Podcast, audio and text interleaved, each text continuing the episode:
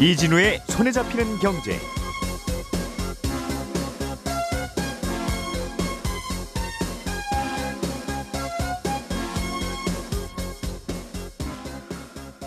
안녕하십니까 이진우입니다. 정부가 어제 부동산 대책을 발표했는데요. 임대료를 5% 이내로 올리는 집주인에게는 세금 혜택을 주기로 했고 분양가 상한제를 좀 바꿔서 신규 분양을 늘려보겠다는 내용이 있었습니다. 어, 제 발표된 대책들 핵심 위주로 좀 살펴보겠습니다. 진료는 의사에게 약은 약사에게라는 말이 있죠. 우리나라는 약사의 처방이 필요한 약을 구입하려면 반드시 약사를 직접 만나서 복약 지도를 받고 구입을 하게 되어 있는데 약국이 문을 닫은 시간에 일종의 약 자판기에서 약을 살 수 있는 시범 서비스가 시작된다는군요. 구체적으로 어떻게 운영이 되는 건지도 좀 들어보겠습니다. 6월 22일 수요일 손에 잡히는 경제 바로 시작하겠습니다. 오늘의 뉴스를 프로파일링 합니다. 평일 저녁 6시 5분 표창원의 뉴스 하이킥.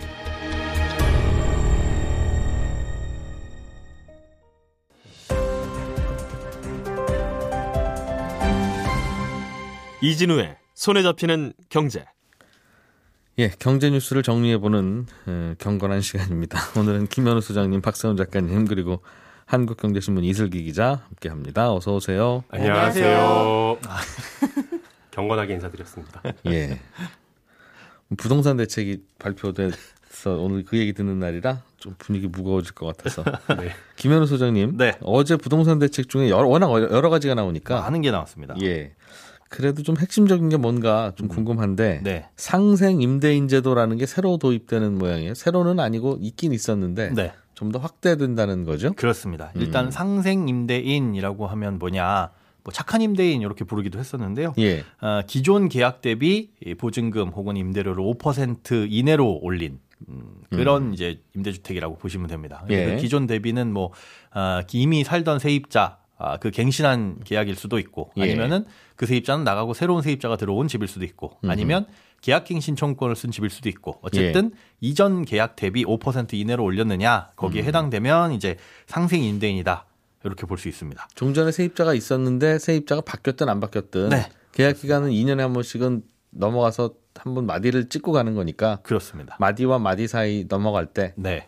5% 이내로 올리면 된다. 맞습니다. 예. 아, 그렇게 해서 삼생 임대인이 되면 어떤 혜택을 주냐. 양도세에 대한 특례가 주어지는데 원래는 집을 팔 때 양도세, 그러니까 팔 때 대비 뭐 살 때 이 집값 차익에 대해서 세금을 내야 되는데 이걸 면제받거나 공제받기 위해서는 1세대 1주택이면서 해당 주택에 2년 이상 거주를 해야 돼요. 예. 음, 그러니까 뭐 다주택이신 분들은 해당 사항이 없겠죠. 음. 그런데 이 상생 임대인이라는 걸 되면 어, 기존에는 예, 2년 거주 요건 중에 1년을 그냥 인정을 해줬습니다. 네. 1년만 사셔도 됐었는데 아, 요게 요번에 확대된 내용이 뭐냐면 2년 그냥 다 인정을 해주는 걸로. 최소한 2년은 살아야 1가구 1주택 양도세 혜택을 받는데 그렇습니다. 그러면 사, 2, 2년을 거주하시거나 네. 아니면 상생 임대인 경력이 한 번이라도 있든가. 맞습니다. 아, 그러면 2년 안 살아도 되는 걸로 그냥. 맞습니다. 그리고 하나 또 음. 넓어진 게 1세대 1주택뿐만 아니라 다주택이신 분들도 혜택을 주는데 그 다주택이신 분들이 전부 모든 주택에 해당되는 게 아니라 에, 언젠가는 다른 집을 쭉 팔고 1주택이 됐을 때그 음. 최종적으로 남은 1주택에 대해서 혜택을 준다. 요렇게 조금 이제 에, 혜택이 좀 확대가 된 거죠. 음. 1주택자는 어떤 혜택을 받는지는 명확하게 설명이 된 것 같고 네. 다주택자들은 그게 무슨 말이죠? 마지막에 한 채가 남기야 남겠죠? 예, 그렇습니다. 이게 조금 복잡해서 예. 를 들어서 좀 설명을 해드려야 될 것 같은데 예. 를 들어 집이 A, B, C 세 채가 있다. 부럽습니다. 예, 아니요. 아니요. 두 채로 할까요? 뭐 일단 예를 들었으니까 예. 준비해 오신 게 A, B, C 세 예. 개니까. A, B, C 예. 세 채가 있다. 그 중에서 A 주택에 대해서는 5%로 인상을 했고 예. 상생 임대인이 됐고 그다음에 음. B, C 주택은 5%를 넘겨서 그냥 계약을 음. 갱신했다. B, C 중에 본인이 사는 주택이 있을 수도 있겠죠. 뭐 그럴 수도 있고 아닐 예. 수도 있죠. 예. 본인은 전세 살 수도 있는 거니까. 네. 그런데 나중에 이제 B와 C 주택을 처분하고 A 주택만 남았을 때, 음. 예, 그때는 예, 이 주택에 대해서는 어, 양도세 비과세 혹은 뭐 아. 장기보유 특별공제 혜택을 주겠다 그렇게 음. 보시면 됩니다. 그래서 사실은 상생 임대인이라고 했지만은 예. 상생 임대 주택이라고 보는 게 맞을 것 같아요. 그러네요. 예. 내가 싸게 빌려줬던 바로 그 집. 예, 그렇습니다. 그 집이 하필이면 최종적으로 1주택으로 남을 때라면 그렇습니다. 그 집에 굳이 거주 안 하더라도 2년 거주했던 걸로 쳐준다는 네. 건데. 지금 하필이면이라고 사실 표현을 하셨는데 예. 이제는 이제 전략적으로 그렇겠죠. 요 내가 집을 여러 채 갖고 있는데 음. 그 중에 최종적으로 팔 차익이 가장 많이 남은 집은 네. 양도세 비과세 혜택을 받기 위해선 상생임대 주택이라는 딱지를 붙여 놓으면 되는 거니까. 그런데 대개는 보통은 예. 집이 두세 채 있으신 분들은 그 중에서 제일 차익도 많고 좋은 지역의 비싼 집에 보통 거주를 본인이 하죠. 네, 그렇죠. 어. 똘똘한 한 채라고 하고요. 그런데 그럼 그 집을 보통은 최종적으로 남겨서 예. 거기서 1주택 혜택을 주로 받는데 네. 지금은 거기를 먼저 팔아야 마지막 좀 스티커 하나 받은 그 집을 남겨둬야 된다고 말씀 주셨으니까. 네, 그렇죠. 그렇죠. 그럼 다주택자 입장에서는 이건 전략이 꼬이거나 아, 그렇게 하면 세금이 너무 많아서 그렇게 안 됩니다 하는 경우가 많을 것 같은데. 네, 아니면 그 집에서 나가시거나 나가서 네. 일부러 세를 주고 뭐 이렇게 상생임대인이 되거나 해야 되는데 음. 그러기에도 사실은 시간은 좀 촉박합니다. 왜냐하면 이게 이제 계속 영구적으로 해주는 게 아니라 예. 요 상생임대주택 딱지를 주는 건 어, 2024년 말일까지 그 사이에 한 번이라도 갱신이 되어야 상생 임대 계약을 해야 된다는 거죠. 맞습니다. 그렇게 해서 그 스티커 딱지를 하나 발부 받으면 네. 나중에 가서 그 주택을 처분할 때 양도세 에, 중과 어, 양도세 비과세 혹은 음. 뭐 장기 보유 특별 공제 혜택을 받을 수 있다. 그래서 이 부분에 있어서는 혜택이 과연 그럼 획- 확대가 된 거냐? 네. 일단 없던 혜택이 늘어난 거긴 해요. 음. 1세대 1주택에만 해당이 됐던 거였으니까 예. 그게 이제 확대돼서 다주택자들도 가능은 하게끔 만들어 놓은 건데 말씀하신 것처럼 좀 꼬일 수도 있고 상황이 좀 복잡하게 되는 거고. 이번은 1주택자들 중에 뭐 이른바 갭 투자하신 분들, 네. 영끌 갭 투자도 있긴 있는데 네. 그러니까 전세 비싼 전세를 끼고 일단 집을 한 채 사뒀는데 음. 거기에 내가 거주할 수 있을지는 사- 상황도 그렇고 조건도 그렇고 전세금 빼줘야 되는 금전적인 문제도 그렇고 야 이게 거주가 안 될 것 같은데라고 생각했던 분들에게는 희소식이네요. 예, 그렇죠. 유리할 수 있죠. 내가 그 집에 살 수 없었다라고 한다면은 살지 예. 않더라도 혜택을 주는 거니까. 하지만 음. 아까 말씀해 주신 사례처럼 가장 이제 차익이 많이 남는 음. 곳에 내가 거주하고 있는 여러 주택 중에 내가 거주하고 있는 경우라면 예. 그건 조금 애매해질 수가 있고요. 또 모르면 나중에 가서 음, 손해 아닌 손해를 볼 수가 있는 거니까. 서울 집을 남겨놓고 세종시에 계시는 많은 공- 분들도 이번에는 혜택을 받았겠네요. 이걸로. 네, 그렇습니다. 다른 내용은 어떤 게 있습니까? 어, 다른 것들은 탁- 특별히 뭐 알거나 선택하거나 할 필요는 없어요. 기존에 있던 혜택들이 확대된 거라서 그냥 뭐 신청을 하게 될 때 넓어지는 것들인데 에, 8월 1일부터 1년 그러니까 올해 8월 1일부터 내년 7월 말일까지 계약 갱신이 만료돼서 나가시는 임차인을 대상으로 이 전세자금 대출의 한도를 한시적으로 늘려줍니다. 지금보다 전, 50% 많이 올랐 오를까봐 그렇습니다. 예. 이분들 찾아 돈 어, 새로운 집을 찾을 때 에, 보증금이 부족하지 않도록 이거 50% 확대해서 늘려주는 거고 예. 이 버팀목 전세자금이라는 거는 그런데 이 한도가 있어요. 연소득 5천만 원 이하여야 되고 뭐 손자산가액도 약 3억 이하여야 되고 음. 어, 이런 이제 무주택 세대주를 대상으로 저리로 해주는 대출인데 네. 그 이 버팀목 전세자금 대출 자체 한도가 그렇게 크지는 않기 때문에 음. 좀 소액 전세다 이렇게 보시면 되고요. 그게 올랐을 경우에는 좀 더 늘려주겠다. 네. 음. 음, 그리고 전월세 자금에 대한 연말 정산에 대한 세액 공제 요것도 어, 지금보다는 상향이 됩니다. 예. 그러니까 지금은 총급여 7천만 원 이하인 근로소득자들에 대해서 내는 이제 월세를 어, 최대 750만 원에 10% 내지는 12%를 세액 공제해 줍니다. 음. 연말정산 때 그만큼 이제 돌려받을 수 있다는 거죠. 예. 요거를 이제 조금 상향해서 어, 각각 12% 15%로. 그러니까 이거는 기존에 해보셨던 분들이라고 한다면 어, 내년에 연말정산 신청할 때 조금 더, 도- 더 돌려받을 수 조금 있다. 더 해준다. 그렇습니다. 그리고 어, 전월세 보증금 대출 받은 경우에도 그 원리금 상환액에 대해서 지금 소득 공제를 해주거든요. 예. 이것도 40%에서 아 300만 원에 40%에서 400만 원에 40%로 조금 더 한도가 늘어납니다. 전세금 대출 이자도 조금 더 해주고 예, 어, 월세 사시는 분들은 대개는 한 한 달 월세 정도를 세액공제 해줬는데 네. 한달 반치 아, 정도 그 해준다. 이제 네, 그런 느낌이네요. 그렇습니다. 음. 알겠습니다. 박 작가님 네. 분양가 상한제도 좀 이거 손 봐야지. 네. 안 그러면 낡은 아파트 뭐 갖고 있는 분들은 계속 이것 때문에 합의도 안 되고 사업성도 나올까 말까 하고 이런다. 그렇습니다. 그러니까 새 집이 안 지어진다. 뭐 이러면서 이것 좀 좀 바꾸자는 게 있었죠. 그렇죠. 분양가 상한제는 아파트 지을 땅값 그리고 아파트 짓는데 들어가는 건축비 그리고 가산비라고 일종의 예. 건설사 이윤 뭐 기타 부대 비용 이런 거를 더해서 분양가가 결정이 되는 구조인데 요 세 가지를 조금씩 다 바꾼다는 거예요. 네. 일단 건축비는 매년 9월하고 아 3월하고 9월에 공시된 건축비를 일률적으로 적용을 해야 되는데 공시된 후에 원자재 가격이 오르면 그걸 그때그때 반영을 좀 못 하고 있었거든요. 네. 그래서 앞으로는 반영을 그래도 좀 잘할 수 있게 바꾸겠다라는 거고요. 두 번째 가산비 같은 경우는 재개발이나 재건축 같은 경우에 부가적으로 들어가는 비용들이 있습니다. 예를 들면 뭐 이사 비용, 음. 상가인 경우는 영업 손실 보상비, 총회 운영비 이런 건데 이런 비용은 일반 주택 사업이나 공공택지 사업에서는 거의 없고 재개발, 재건축 같은 정비 사업에서만 발생하는 비용이지만 그동안은 분양가 상한제 비용을 인정을 안 해줬거든요. 근데 앞으로는 이것도 분양가에 포함을 시켜주겠다는 겁니다. 그러니까 분양가를 조금 높게 산정하더라도 납득할 만한 이유가 있으면 봐주겠다는 예, 뜻이네요. 요건 넣어주겠다는 겁니다. 예. 그리고 끝으로 이 부분이 가장 중요한데 분양가 상한제에서 분양가를 정하는 건 사실상 땅값입니다.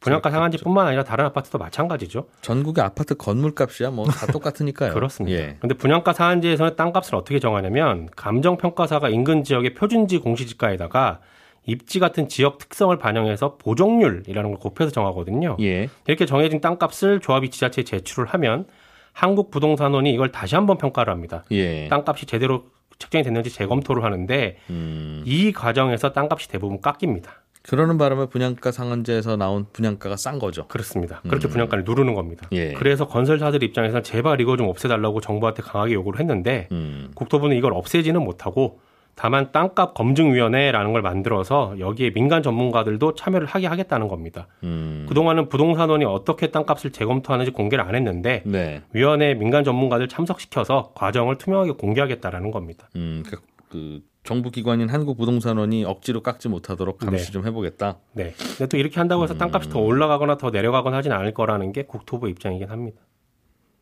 땅값 검증위원회가 그 이름이에요? 네. 그건 아니겠죠? 택지비 아, 검증위원회인데 모르겠죠? 네, 아, 편하게 예. 표현을 한 거고요. 예, 예. 요건 새로 신설을 할 겁니다. 조만간. 음. 그래서 이쪽에서도 좀 땅값도 주변 땅값 비슷하게 주변에 바로 옆에 앞, 좀 거래되는 아파트가 지금 얼마짜리인데 네. 이거 좀 올립시다 하면 또 맞춰준다는 뜻이겠어요. 맞춰줄 수도 있고 아닐 수도 있고 그건 봐야 됩니다. 네. 그렇군요. 어, 이게 좀 반영이 돼서 땅값이 꽤 반영이 될 거면 분양가도 현실화 될 거고 네.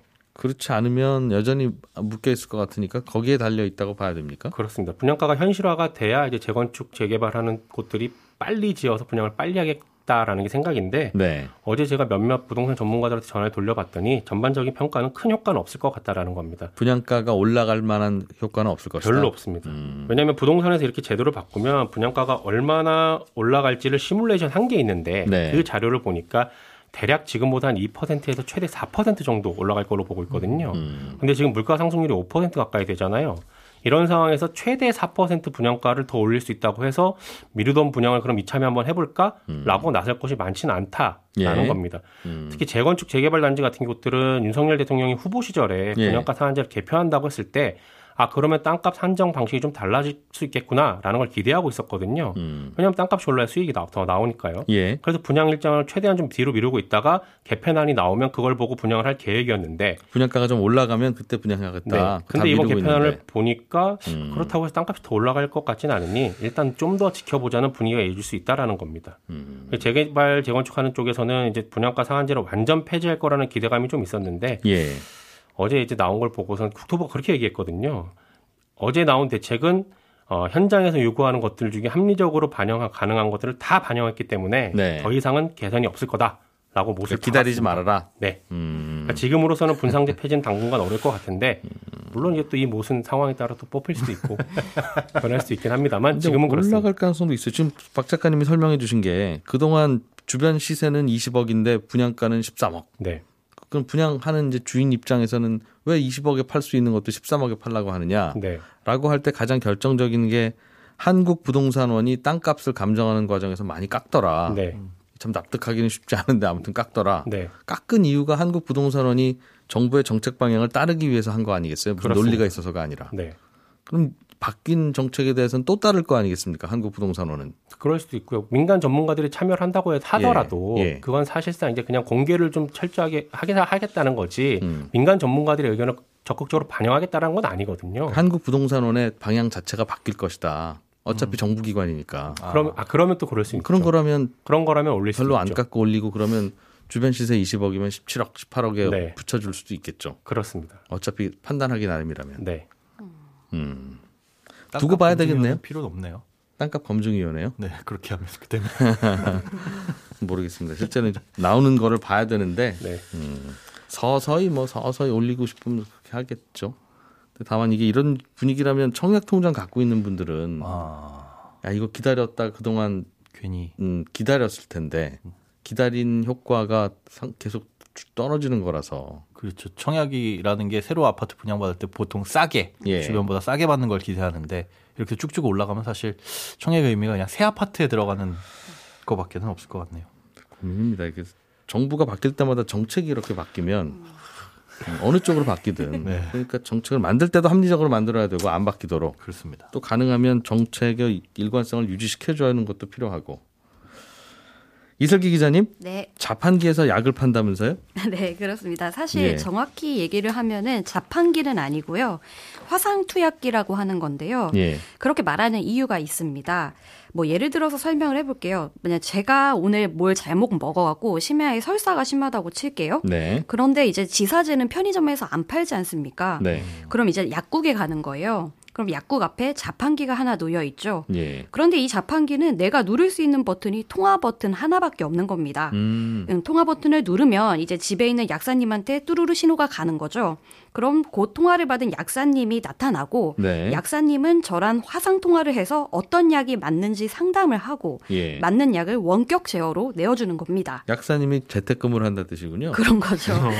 네, 예. 그래서 제가 지사제 브랜드 뭐 사고 싶어요 해서 딱 그걸 찝어서 살수 있는 게 아니고 음. 네. 약사님이랑 원격으로 상담해서 나한테 맞는 약을 타가는 거다. 그러니 자판기라고 보기는 좀 어렵다는 겁니다.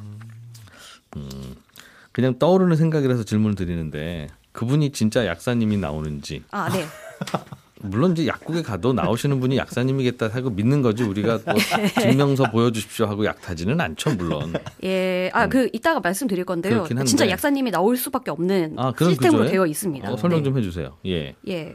그러면 그, 이 경우에는 약사 아닌 사람을 세울 수 있냐 하면은 약사 예. 면허를 갖지 않은 분이 음. 약을 파는 건 법 위반이에요. 그렇죠. 그래서 이 그렇죠. 화상 예. 투약기의 경우에는 상담이 시작이 되면은 약사님 얼굴이 나오고 음. 그 우측에 약사 면허증도 같이 뜨게 되어 있어요. 예. 그래서 만약에 정말 나쁜 마음을 먹은 사람이 약사 면허증이랑 다른 사람을 내세워서 약을 팔았다? 그럼 이 경우에 아. 약사 면허가 박탈됩니다. 오히려 더 자주 볼 수 있군요. 어, 약사 면허증을. 그러, 그렇죠. 어, 저희가 이제 약국 갔을 가면 때안 어, 보잖아요. 되는 건가 싶기도 예, 하죠. 예, 예, 예, 그렇죠. 가끔 보면 30년 전 사진이시라 아 이건 참 젊으실 때가 있었구나. 막 예, 이런 예, 그런. 거죠. 음. 그래서 이제 뭐 약사 면허증과 다른 사람을 하면 박, 박탈이 되고 음. 만약에 진짜 내가 이걸 못 믿겠다 그러면은 약을 타갈 때 동영상을 찍어놨다가 나중에 음. 그걸 고발해도 돼요. 이거 다른 사람인 것 같다. 그러면은 진짜 면허가 박탈되기 알겠습니다. 때문에 예. 리스크를 지고 그렇게 할 사람은 없을 그건 것이다. 실제 약국보다도 오히려 더 확인이 잘 되는 분위기인 것 같고요. 예. 이거는 그럼 약사 한 분이 본인이 운영하는 약국 앞에 하나씩 설치할 수 있는 겁니까?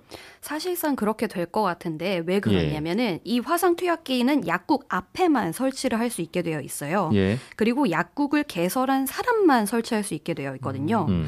물론 A 약국 주인이 B 약국 앞에도 설치는 할 수 있어요.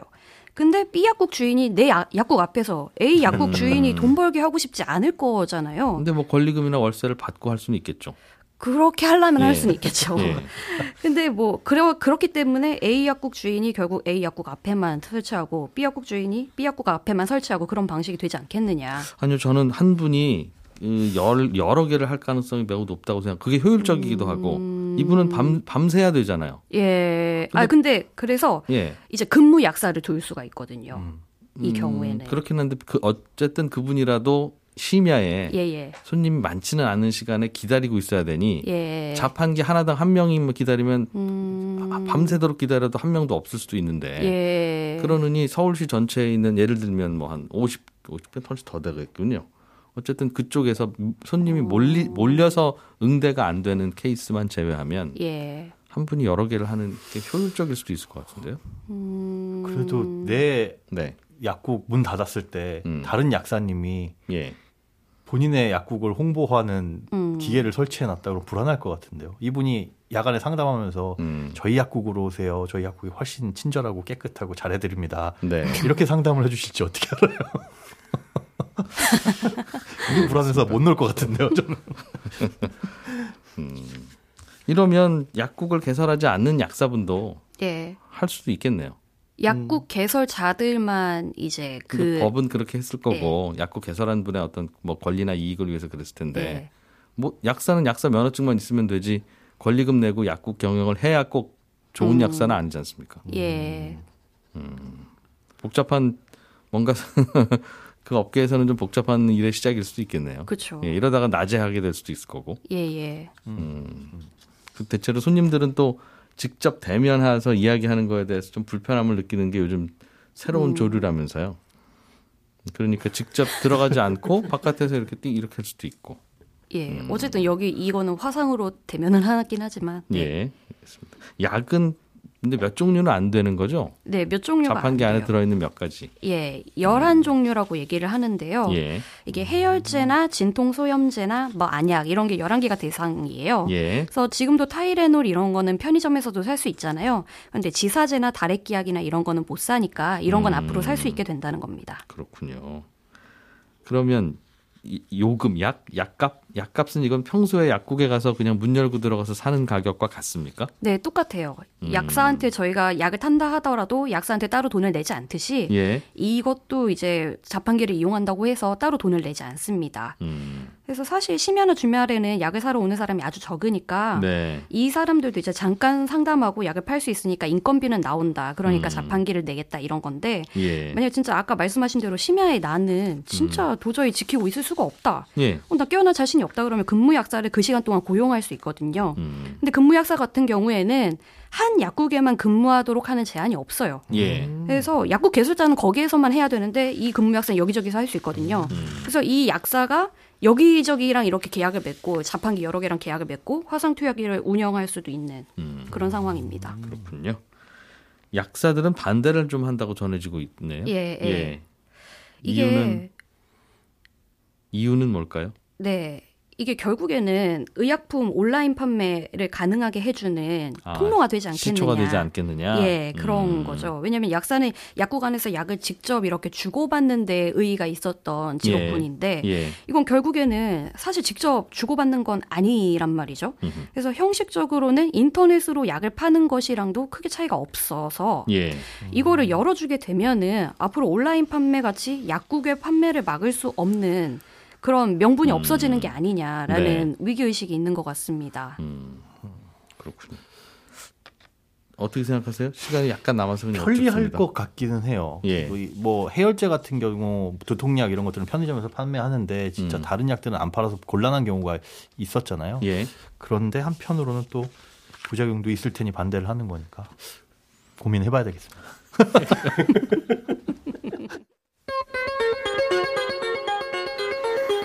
예, 저는 11시 5분에 이어지는 손에 잡히는 경제 플러스에서 다시 인사드리겠습니다. 잠시만요. 저는 이진우였습니다. 고맙습니다.